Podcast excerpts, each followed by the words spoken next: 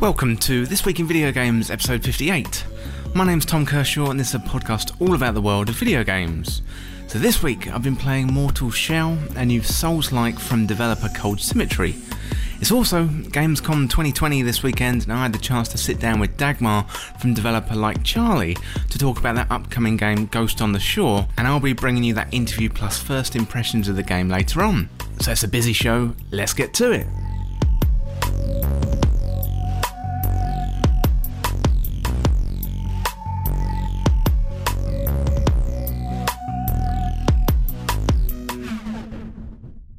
Welcome to the show, everyone. I hope you're well and you're having a good week. I'm good this week, and it's Gamescom 2020 at the moment, and we had the opening night live with Geoff Keighley the other night, and it was a good showcase of some games in development for the upcoming PS5 and the Xbox Series X. It seems like the big companies are still playing chicken with their prices, as we don't yet have a date or a price for each of the consoles. The rumours are November the 9th is going to be the week where we get the new consoles, and Sony have unveiled their website for customers to register their interest in pre ordering. And I think this is the first time Sony is going to be directly selling to consumers, although I imagine they're going to be turning up on store shelves and digital shelves as well.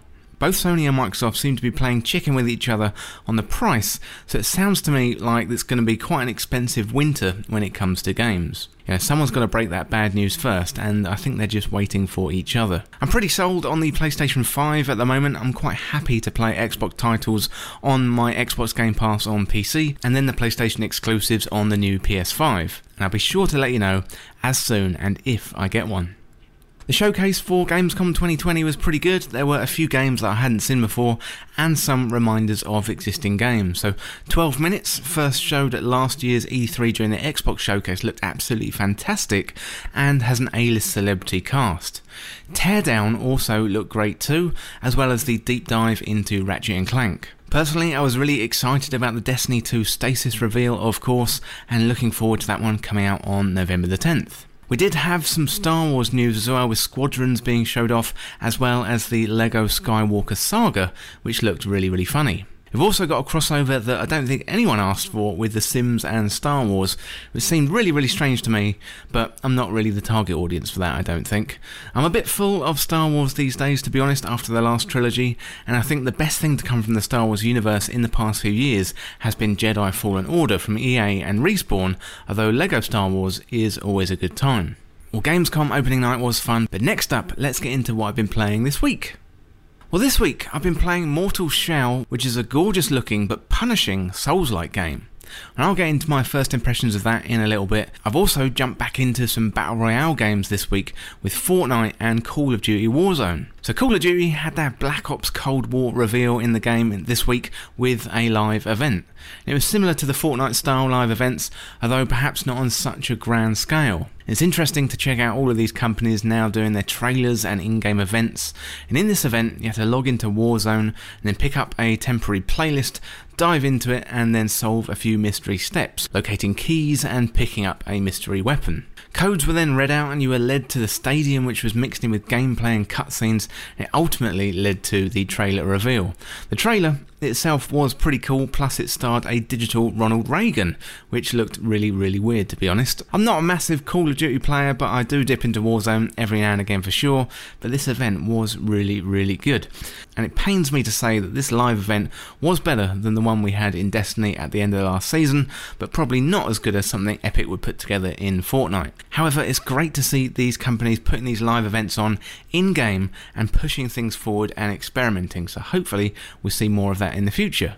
I've also been playing Fortnite a fair amount this week as Chapter 2 Season 4 kicked off with the Marvel season, and there's character skins available like Iron Man, Thor, Doctor Doom, and the Battle Pass is full of Marvel items too. So I hadn't played Fortnite in ages, but I wanted to check it out as I'm a huge Marvel fan. It does seem a little weird that they're doing this now with Marvel's Avengers set to be released this coming week on the 4th of September. Fortnite is basically an Avengers game now, so if you like that sort of thing, then jump in. I hadn't played for a while, but I'm really enjoying it. I'll probably keep playing until Destiny comes out in November. Well, that's it for what I've been playing this week, and let's get into my first impressions of Mortal Shell.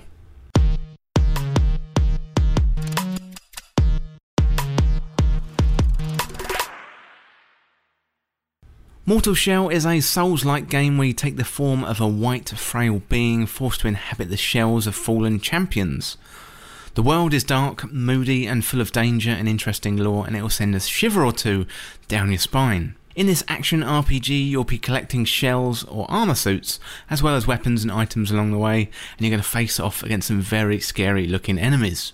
Much like other Souls game before it, Mortal Shell from Cold Symmetry is punishing, but ultimately satisfying when you come out of battle. We start out in a dreamlike world, learning the ropes in the tutorial area where we're given a sword and learn a few moves like a light attack, a heavy attack, and a dodge, and one of the unique selling points of the game, the harden mechanic. Instead of blocking or having a shield, we have the ability to harden, which has a cooldown of a few seconds.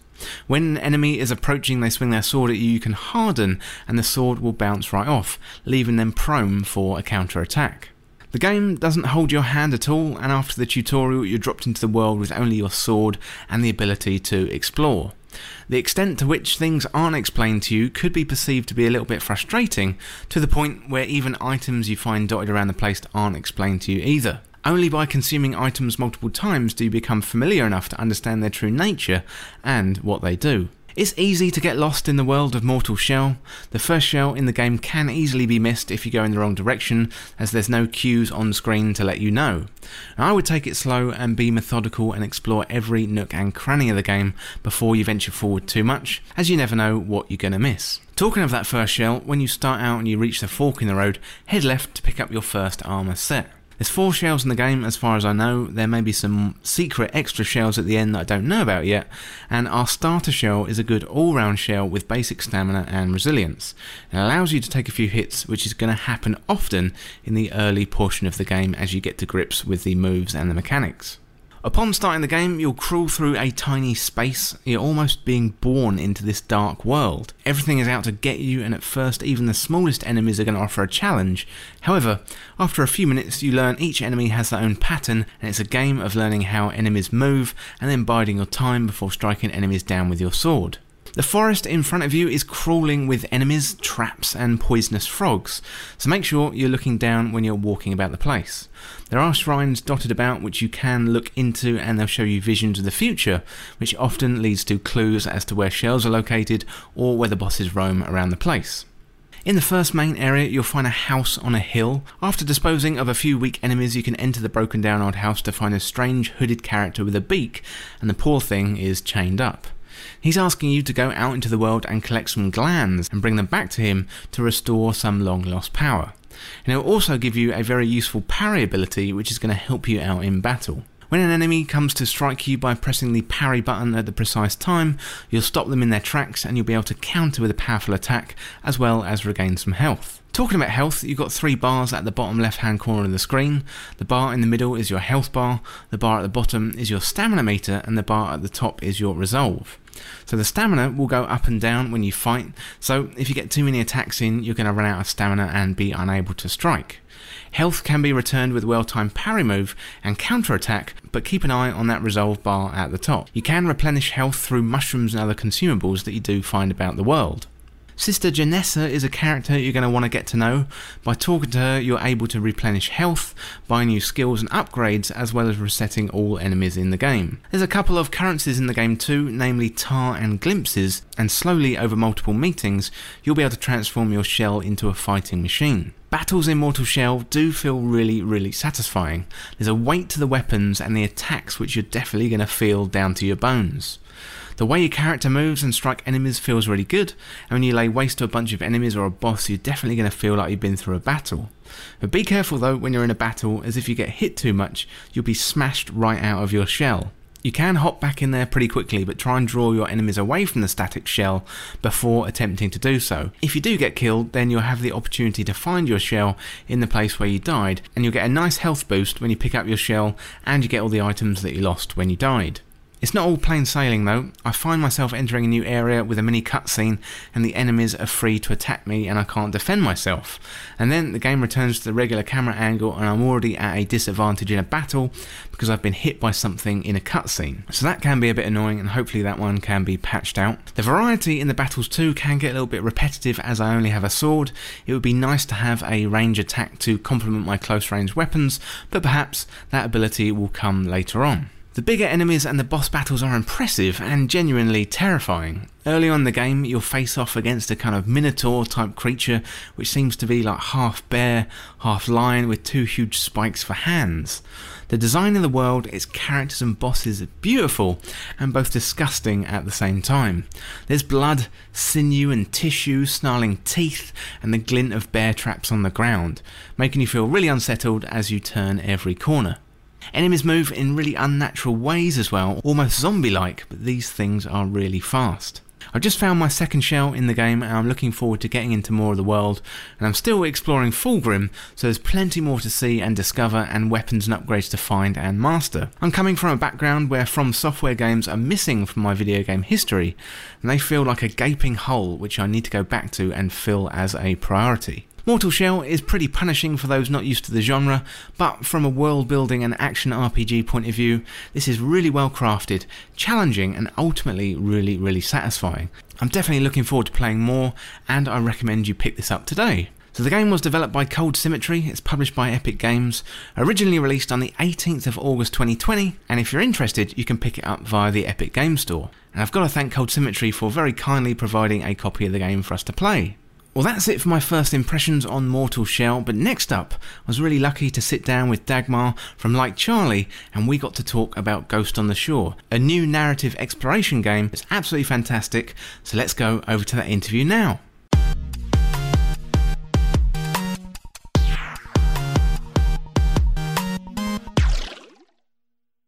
Welcome back to This Week in Video Games, and I'm here with Dagmar from Like Charlie. And uh, welcome, Dagmar. How's it going? Um, good. Uh, well, very good actually. Yeah. So thank you for asking. First day of Gamescom 2020. How's it all going for you so far? Um, it is different than last year. Um, we're still searching a little bit, but um, you know how to handle everything and on, the whole online thing. Um, but we're enjoying it. Yeah normally during Gamescom, I imagine you go to the event and you go to the indie booth and things like that. How's how's it been, kind of meeting people virtually and kind of talking and promoting your game in the kind of virtual space? Well, it's a little harder, but um, it's less informal somehow. Like you, you know, when you're there, you just meet people every ten minutes, every fifteen minutes, um, and you have to like organize it a little bit more now but I think for the rest, it's um, yeah, you just miss the whole atmosphere. You know, like you you get to meet people with a drink in your hands, and you're just chatting, getting to know each other, and now you have to like set up every single meeting that you if you want to talk to someone. We're here today to talk about Ghost on the Shore. Absolutely fantastic. I've played through the demo. Really? Um, I, yeah, I, I really, really loved it. Um, Thank you there was a particular spine chilling moment which I thought was I was playing it I was like oh this is really nice. and then I heard, uh, um, or Riley uh, heard like a child's footsteps, and honestly, like the the hairs stood up on on my arm, and I was like, oh my god. Were so you scared? It, I, I wasn't sure what I wasn't sure what to feel. Um, It was, but it was, it was really exciting. And uh, for those who don't know, I was wondering if you could tell us a little bit more about uh, Ghost on the Shore. Um, so um, I'm the narrative designer and uh, writer, and um, I'm the founder of the company together with Kenny, and he's the artist. So together we, you know, we're like the core team of uh, like Charlie, and the ideas come from us. Um, and with us, it's very um, like Charlie makes games that are very story driven. Um, and not just story, but also emotional storytelling. Like emotions are very important for us. So I'm very happy that you got some sort of emotion there with the girl. um, so, what we want to do is, um, I'll tell you the story first. So um, Ghost on the Shore is about a story of Riley, uh, and Riley escapes her old life by buying an, an old raggedy boat and uh, she sails the high seas. She gets into a storm and uh, ends up on the Rogue Islands. Um, in that storm, she starts hearing a voice. Uh, and at first, she's not sure whether it's the wind or it's the, you know, is it human? Uh, but it is a voice, and um, he's a ghost called Josh, and he's stuck inside her head. And um, she wants him out, of course. So she's going to help him. He doesn't know how. So what she's going to do is uh, try and figure out who he is, what happened to him, uh, why he's still stuck on the rogue islands, and if she can figure it out and help him, maybe he'll get out of her head. That's her first incentive. Uh, so together as a team, um, almost like two detectives, uh, you know, two cops in a car, but then they're inside a head. Um, they uh, explore the islands and piece together his story. And um, I'm thinking about my words very carefully as not to spoil anything. Um, yeah, I mean, they, they discover his story, but also like the story of the islands and all the people that used to live there and their stories, because they, those, all of those stories are intertwined with his, and um, they feed his story as well. Um, so it's there. There's, there's a lot of layers. There's there's the backstory. There's a story of Riley and the ghost in her head. There's a story of the Islanders. Um, so there's lots to discover and to piece together. And we do this um, through exploration uh, and a lot of dialogue. So we do a lot of walk and talk as well. Um, and but, but you're having conversations with a voice inside your head. And as a player, you get to make choices in those dialogues, and the choices are. Uh, um, definite. So, um, it, I mean, you only get to choose once. It's, it's not like you have four responses and you have to go through all of them. You just get one ch- uh, chance. Like in a real conversation, if you say something stupid to somebody or you hurt somebody's feelings, you know, you're going to have to bear the consequences. And this mm. is the same thing. Um, and thus, you build a relationship with the ghost. Um, you get to steer it as a player. And I think, like as, as a player, you also we would like that the player um, that it's a very individual response like it doesn't always have to make sense but some people sometimes you like somebody sometimes you don't like somebody and that you that the player gets to respond very um, instinctively almost. Um, and so you, as a player you determine the relationship between riley and the ghost and that relationship determines the story branch. So there is there will be four different endings. Mm. Um, yeah, four. We're still hesitant. Two or four, we're not sure yet, but um, we'll see. Maybe I shouldn't say four then. I'll say two. uh, and there's loads of um, like hidden clues all around the area that there's like rundown buildings there's the the beautiful beach with the um, with the boats overturned uh, it's it's almost like I felt as I was playing the demo, it's almost like the environment itself is a character in the game, offering up all of you, offering the player all of these kind of things. And so I was wondering, how does the environment sort of play its part in the game and sort of direct the narrative for the player?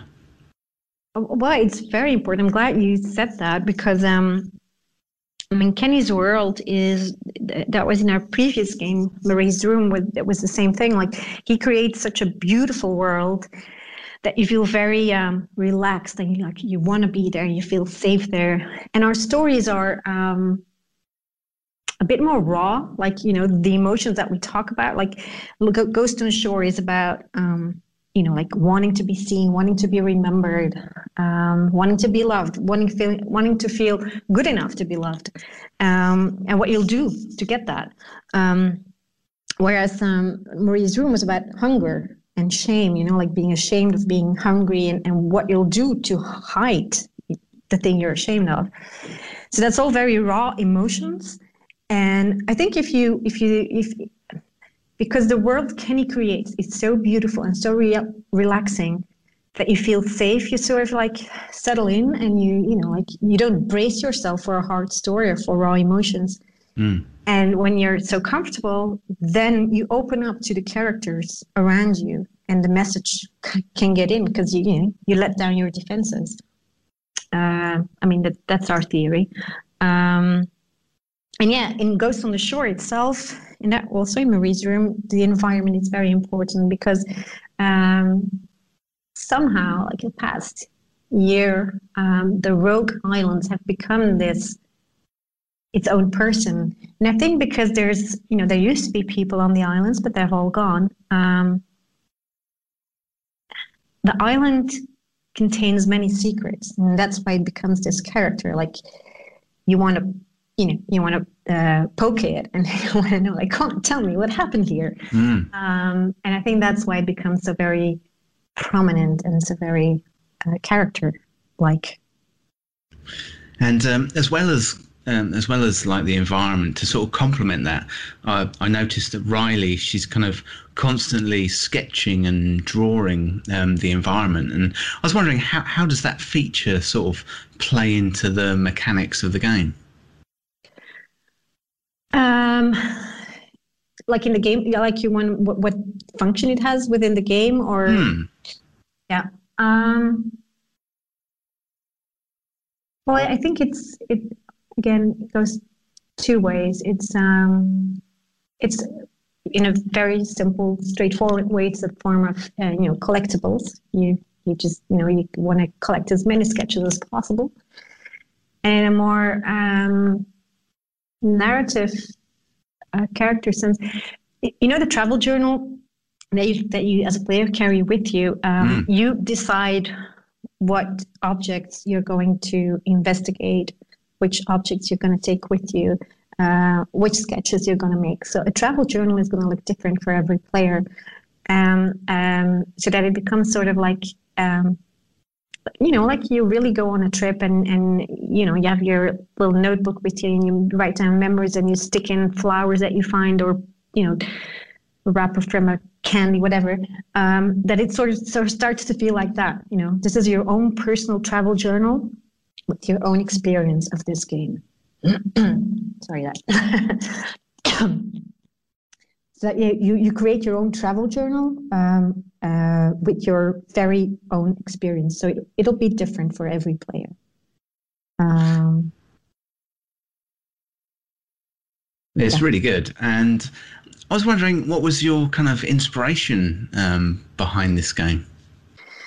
Um, it it was a dream. I had a dream um, about, in which I had died, and um, but I was still, as a ghost, I was still roaming around the house that I had lived in, and the people that I left behind, they were still there, and they were grieving, and I couldn't get to them.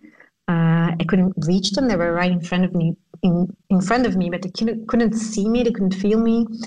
Um, and that gave me uh, in that dream a, a, sense of loneliness. I felt very lonely, and it was a you know, and then even even more so as they started to uh, heal. You know, like like they, were still mourning me, but they were getting over it somehow yeah. and starting to forget about me, and that made me feel so lonely. I woke up with that immense feeling that stuck with me for a couple of weeks after, like, oh my God, you know, that, that happened to you, that you turn into a ghost and you're all by yourself and the people that you love so much, you can't get to them, you can only see them. And, um, and then, um, you know, like after Marie's Room, our first game, uh, you know, we were like, okay, we're going to make another game. What are we going to talk about? What are we going to make?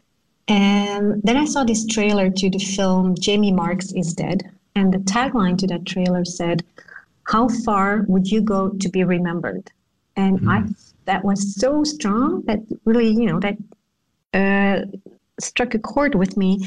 And then I was reminded of that dream that I had, and I put these two together, and then came up with a story of love transcending death. And um, and that is what I, you know, what sold it to Kenny because he was like, "Oh yeah, uh, a love story in games." Um, so that was that was a premise. That's awesome, and uh, yeah, it's like in the demo. I think it's about twenty minutes long or so, mm-hmm. or it took t- took me about twenty minutes to get through it. And yeah, that it's it's really interesting how you you talk about sort of eliciting emotions from the player because I was I was happily kind of exploring and uh, just looking around a few sort of derelict houses. I was on a beautiful beach, and then yeah, Riley saw those, or her. I think it was she heard the the child's laugh, and there's there's something quite terrifying. yeah. yeah, yeah. I was asking before, were you scared? Because um, because we had players who really like when we were we used to be at conferences, they would look at us and we're like, "This is not a horror game, is it?" And we're like, "No, no, no, no." Um, so um, it it is. Yeah, it, it, the main character she uh, starts hearing and seeing things on the island. Um, and I think that also like taps into the feeling of the island being a character because it's like the, the island speaks yeah. to you through those visions and those things that you hear. Um, there is a message. There is something to be found out. There is something that needs to be told. And who's telling it? Yeah, the relics, the the you know, the ruins, the because there's nobody left. Um, well, it's it's it, you, you, definitely got some emotion out of me. I was I was really surprised because I, I, was I was I was having a very peaceful and relaxing time, and yeah, it's it's definitely a moment that um I'll that I'll remember. And uh, so glad how, to hear that. so how and uh, when can players uh, try out the game if they if they want to try it out? There will be something on Steam for sure, and we'll be part of one of the festivals again, if, whether it's autumn or winter, I don't know yet. Um, and maybe we'll come up with some event uh, where we can have players because we love player feedback. We were in the the spring festival, and um, we really value that feedback always. Like when we started out, I mean, we've been working on it now for two years, and um, like the first year, we made a lot of uh, uh, prototypes and we tested it with uh, players. And with the feedback, we always, you know, went back to the table and, you know, redesigned some stuff that wasn't working yet or wasn't working the way we thought it would work. Um, so I think that's very important. And I think, yeah, fall, this fall, maybe, yeah, well, we'll try to uh, uh, get the demo out there again. Fantastic. And uh, so, if, if players want to sort of find out more information uh, or follow if you, have you got any social media or Discord or anything like that? Uh, yes, we do. We have um, we have a Discord. Um, we have our Twitter. Can we like link it somewhere? yeah, i will I'll I'll link it down in the description and the show notes of the podcast so people right. can find it nice and easy. Yeah. So we have a Twitter, we have a Discord, we have Instagram, and we also have, of course, our Steam page. Um, and I think th- those are the main uh, resources. Yeah. Fantastic. Well, I I really really enjoyed the demo, and I can't wait for the for the full game to come out. I um, but I wanted to move a little bit away from Ghost on the Shore and talk a bit a little bit about Like Charlie. So um, I was wondering if you could um, tell us a bit more about the studio and kind of how how you got started. Um, yeah. So um, Kenny and I, we uh, the two of us, we made uh, Marie's Room our first game. Um, and we sort of made it as a well not sort of we made it as a portfolio thing you know like after you know we released it on steam. I think we were one of the last to do the the steam greenlight thing. Mm. and um, i think that got, gave us some traction but um, we had a lot of downloads so many that you know people noticed. And um, and we decided okay so uh, maybe we're not done making games together you know maybe there's more stories that we need to tell together and um, so that's what we decided to do. Let's make another game, and then you need to start a studio. And um, it was very hectic because we started sort of doing everything at the same time. You know, like a concept and and file for subsidy and and get your company running and find resources and. Um, but I think like after the first crazy year, things settled down, and uh, so now we're Kenny and I both working full time for a company, and we have a very tight team. Uh, we have a programmer, a game designer, project manager, two people for sound, because that's something also that like Charlie values a lot. Aside mm. from emotional storytelling, is is sound design um, and music. Um, so we put a lot of time and effort in that as well. Um, and but all of those the rest of the crew are all freelancers uh, but uh, we've all worked together on other projects before So we, you know, we're we're not just a bunch of freelancers working together. Like it's a real crew, which I mm. value a lot personally. Like I don't know if I could do it without them. um, and what I like about our company as well is that everybody cares enough about all the branches, like you know whether it's code or game design or sound design. All everybody has always feedback for everybody, and you know that just makes it so much stronger because you listen to each other, and, and in the end, it's it's you know Kenny's makes the final decisions in art and I make the final decisions in writing. But we value each other's feedback, input, um, and sometimes like if Steven, our game designer, has a crazy idea for a dialogue and I like it, yes, I'll put it in. Uh, something that I could never come up with, and that makes it so much richer. Also, I think. And how do you and your team kind of um, go from concept idea through to, I guess, production? Um, do you do you do a lot of kind of um, ideas sessions and prototyping, or do, do, you kind of start out with quite a strong idea and uh, quite rigid and stick to that? What, what's your sort of process as a team? Um, well, I think once we start, the core idea, like the concept, is um, is is is rigid. Like I mean, this is what we want to do. Kenny likes it. Okay, this is what we're gonna do, and we want to make an exploration game.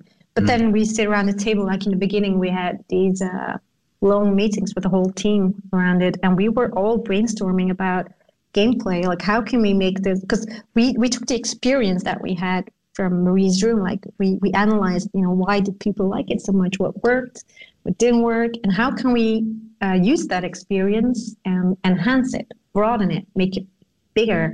Um, but still um, you know fed by by that experience so we didn't want something completely different yet um, so we had a lot of game design meetings like the whole team and we had crazy ideas and um, yeah like i think half of it we're not doing anymore so yeah i have to like first brainstorm fantasize and then bring it all back to earth and materialize mm. what you're actually going to use um, and even then you try that's as i said before like we really value our players feedback um, what works what doesn't work because you want to convey a certain emotion you want to tell a story you want your characters to be um, i want to say human but it's um, real life you know like mm. um, they have to be real. And if that message isn't coming across then we got to look at you know like that the cable going from us to the player like where where is the message coming through? What do we need to change? Uh, and that requires the whole team because sometimes it's just a bit of sound that can solve it. Sometimes it's just uh, you know a bush or a tree that needs to be replaced and sometimes it's just two more lines of dialogue to fix something um, and and that is something that we continuously keep talking about with the whole team that's awesome um, how did you get into kind of narrative design in the video games industry in the first place? Me personally? Yeah. Um, by chance, really by chance. I thought I was going to be a screenwriter, um, and um, I there was an opening. Uh, a Flemish um, adventure game game for children, and um, I had no prior experience, but they hired me anyway, and um, that's where I learned everything everything. And actually, that's where I met everybody that's now still part of our crew as well. So I really learned everything on the job. Well, I learned everything for that game. You know, afterwards, um, um, you know, I had to learn a lot more, and I'm still learning. Um, so yeah, that, that's about it. so awesome. by accident, but then you very consciously make the decision to stay and to yeah uh, you know, like broaden your experience and um, and I've done a couple of games now. Um, but I want to focus more on like Charlie right now. So I think I've I've gained some experience that I can use for my own company now. Um, and we're focusing on the future. That's great. And if um, so, if there's a, a, listener out there who's into um, into creative writing or um, you know wants to sort of get into the same kind of thing that you do, what what kind of advice um, would you would you give for a kind of aspiring narrative designer? Um, that's a very good question. I think first of all, um, if they haven't done all already. Uh, just play a lot of games, figure out um, structure, um, um, how characters talk, uh, what's working for you, what you will, what you would, would want to change if you were creating that game. Understand how the whole of the game works. I mean, you don't have to know how to design gameplay or you don't have to know how to code, but you have to understand what it needs to be to make a game. And I think in the end, I mean, that's just my experience or, or how I think about it, but um, just just make a game. Like find somebody, you know, find a code guy, find a game designer, students, whatever, uh, and just create something together um, to see how it feels and to learn from it, and then to have some portfolio work to um, yeah, I think yeah. That's it. yeah, that's that's great. Um, it's I, whenever I speak to people, I always ask them about, um, you know, sort of how to get into the industry from the different role role kind of point of view, and it, the story is always different, and it's uh, I think it's it's really wonderful because I'm sure a lot of people out there kind of play games, and they're like, okay, what's the sort of route into making games? And I think um, I know when I was sort of um, looking for career advice, I didn't really know the sort of full spectrum of kind of jobs out there, and I, I knew sort of the, sort of broad area that where I wanted to go. But there's there's so many kind of um, like you said, you know, create a portfolio, just just sort of get on and start making. I think a lot of people. Um, a lot of people kind of do a lot of preparation but don't actually dive into the process. And I think diving in is probably one of the most valuable um, things you can do because you find out along the way. I think I used to think, oh, you know, I have to be really, really good at something before I start. And that's not necessarily always the case. You can you can you know you have to have a certain sort of base level of skills to get in there but often it's um, you know having good relationships good communication and that sort of ability to learn and that desire to sort of make things better yeah absolutely I, yeah i agree with that so much like um, for so many reasons like um, and i think one of the biggest is when I compare to screenwriting, you mean you can write a screenplay what they call a spec script and then you know send it out and like, look, I can write a movie. This is or I can write a pilot. This is what that would look like. Um, but for games, that that that just doesn't work like that. They want to see how you work, how you function within a team, mm. and are you as a writer? Yes, do you have amazing ideas?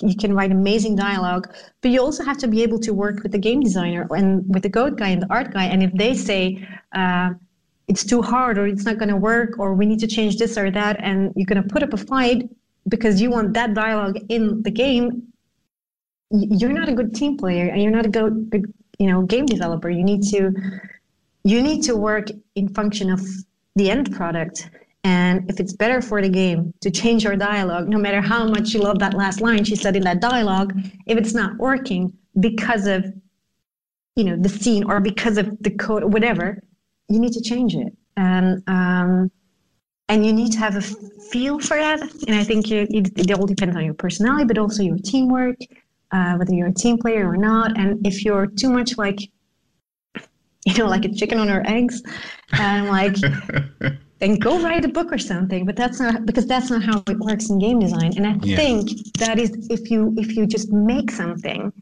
uh, you one get that experience and two, you can already show potential, um, you know, uh, companies that you want to work for. Like, I am a team player. I can make a game, and I can, you know, I can, I, I can finish it because this is what we made. Um, um, yeah, so I totally agree with that.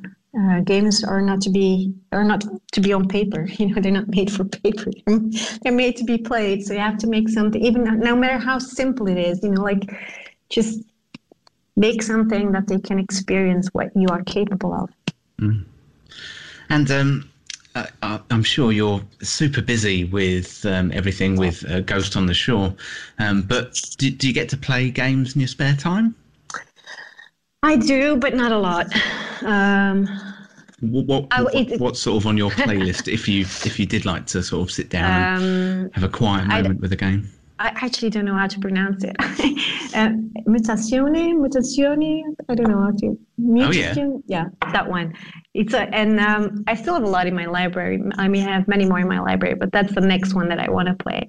Uh, yeah. And the last one I played that I was really excited about was um, Return of the Obra Dinn. Oh yeah. Yeah. For me, I, I, I love story. I love character building mystery. It doesn't always have to be, have all of those ingredients, but that's what um, what pulls me in. Like I have, I just have to know what happened. Uh, well, it's absolutely fantastic. Yeah, I think anyone out there listening who hasn't played Return of the Obra Dinn, um, where have you been? And uh, you, should, uh, you should definitely give it a go. Well, absolutely.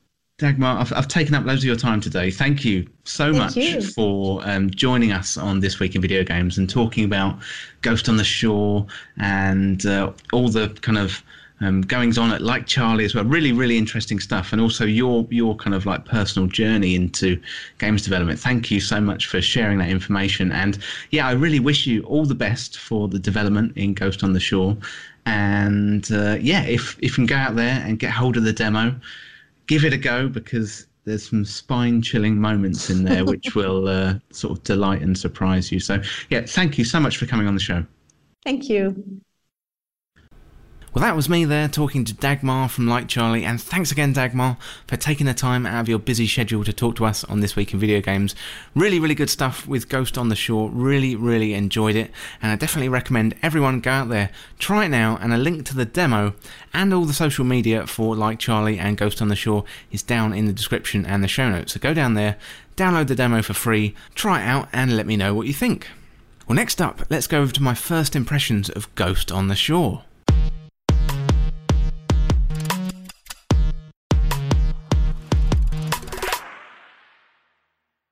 Ghost on the Shore is an exploration game from developers like Charlie, which delves into emotion, relationships, and death. You take on the role of Riley, a girl who finds herself alone on an island, or at least she thinks she's alone. Josh is a voice inside her head, a lost ghost looking to remember who he once was, and Riley is there to help Josh piece together the puzzle. Riley is stranded on an island full of contrast, there's broken down old houses and schools with grass growing up the side, but there's this beautiful scenery there too, with beaches and rolling hills, as far as the eye can see. Ghost on the Shore is all about exploration and choices. As you get to know Josh, seemingly trapped inside Riley's head for an unknown reason, the player is offered choices that shape the narrative in front of you. The world is rendered in 3D from the first person point of view, so the exploration feels really real. There's keys to be found behind books, clues and the sketches to be made of the scenery. As well as Riley and Josh, the island takes on the form of a character, so the information that you glean from the items and clues you find, as well as the ghosts trying to speak to you from a forgotten past, frame the adventure really well, urging you forward and teasing you with the next steps. The islands are overgrown and it appears as if no one's been there for years. Buildings are crumbling and the grass and moss are growing up the side of the buildings. Each location has a secret tucked away in little nooks and crannies waiting to be discovered, and it all adds up to driving the narrative. As you explore, you chat with Josh and get to know each other. Riley is presented with choices that ultimately shape the narrative direction of the game. And this is a multifaceted game with multiple endings, so the choices that you make are permanent. The game lulls you into a false sense of security. One moment you're quietly walking through houses and exploring, and then suddenly you hear a child's laugh and footsteps. This was a chilling moment where I wasn't sure what to expect next, and I'm sure there's going to be plenty more moments like this in the game, and I'm looking forward to finding out more about them. I'm keen to find out more about Josh too, and what happened to the ghosts that appear to inhabit the island. Josh seems pleasant enough, but the ghosts aren't too keen on Riley being on the island at all. As well as the encounter with the child, you encounter a woman on the steps. As you approach her, she simply says, No, you can't be here. So the island is definitely hiding something. As you continue to explore, you find a house on a beach with Josh stating, A lady lost three girls. So clearly, something out of the ordinary happened here on the island. And I definitely want to find out what happened to them and help Josh escape, or at least rest in peace. There are a few clues as to may of what happened on the island. So Will o' the Wisps are mentioned a couple of times. One where you find a clue hidden inside a book, and another time where you see a small girl in a memory or a vision. And I checked out the Wikipedia entry for Will o' the Wisps and it reads as follows.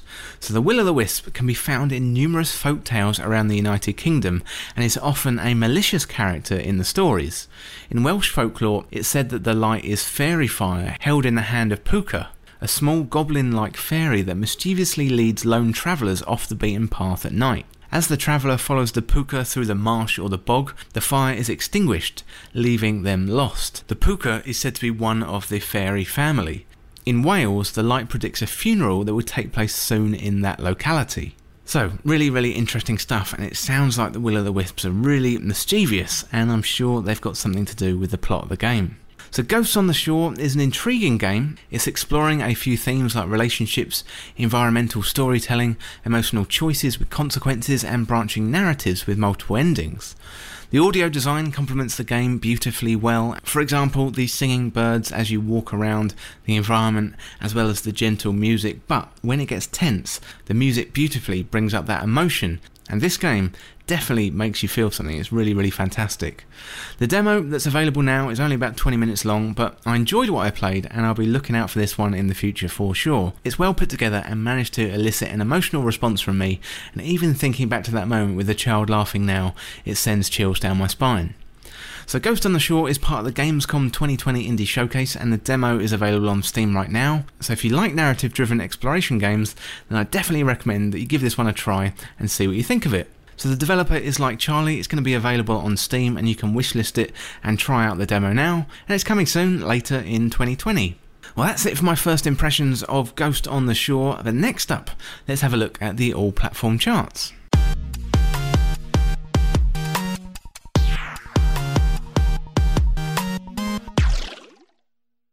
So number 10 this week we've got Madden NFL 21, that's a new entry. Number 9 this week it's Ring Fit Adventure, at one place from last week's number 10. Number 8 this week it's EA Sports UFC 4, that's down 5 places from last week's number 3. And Number 7 this week holding steady it's FIFA 20. Number 6 this week it's Ghost of Tsushima, down from last week's number 5.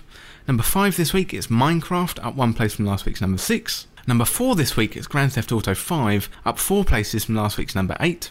At 3 this week, it's Mario Kart 8 Deluxe, up one place from last week's number 4. And number 2 this week is PGA Tour 2K21, that's holding steady there at number 2. And still in at number 1, it's Animal Crossing New Horizons. So Animal Crossing still continues to break records, and it's still number 1 after coming out originally in March, I believe. So doing really, really well for Nintendo. So congrats to the team for Animal Crossing and its continued success.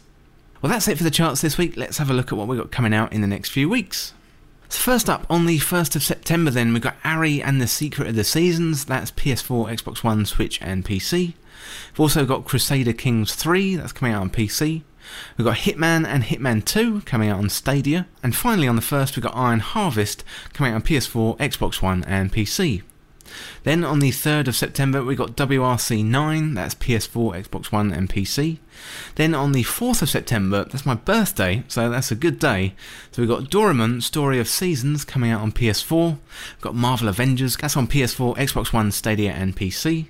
We've got NBA 2K21 on PS4, Xbox One, Switch, and PC. We've got Paradise Killer coming out on Switch and PC. And we've got Tony Hawk's Pro Skater 1 and 2 coming out on the PS4, Xbox One, and PC. Then on the 8th of September, we got Kingdoms of Amalur: The Re-Reckoning. That's on PS4, Xbox One, and PC. We got Star Renegades coming out on PC, and then on the 9th we got the Outer Worlds Peril on Gorgon DLC. That's PS4, Xbox One, and PC. Then on the 10th of September we got Bounty Battle. That's PS4, Xbox One, Switch, and PC. And then finally on the 10th we got MO Astray coming out on Nintendo Switch. Finally, on the 11th of September, we got Inertial Drift coming out on PS4, Xbox One, Switch, and PC. And out of that list, I'm definitely going to be picking up Marvel's Avengers. In fact, I've already got my pre order in as I played the beta a couple of weekends ago. Yeah, I'm going to get that one on PS4, although I really am tempted by the PC port as I think they've fixed the performance issues there. Also, tempted by Tony Hawk's Pro Skater 1 and 2. I remember playing that on the original PlayStation and absolutely fantastic game and a lot of nostalgic beats in that one. Well, that's it for this week's episode. So, if you want to get involved in the show, do get in contact through patreon.com forward slash this week in video games or check out the latest on the website. Send in your questions, your comments, and your video game stories. I'm always interested in hearing from you. I'm also available on Twitter, Facebook, YouTube, and Instagram. So, search This Week in Video Games in your favourite platform and join in that conversation. Well, thanks so much for listening, and for more This Week in Video Games content like this, subscribe on YouTube and share with a friend. To join our community, check out the Discord link in the description, and you can follow me on Twitter at TWIVG Podcast. If you enjoyed this podcast or found it useful, liking and sharing it would really help me out. Otherwise, check out the other podcasts in the feed. Well, thanks again, and I'll see you in a few days.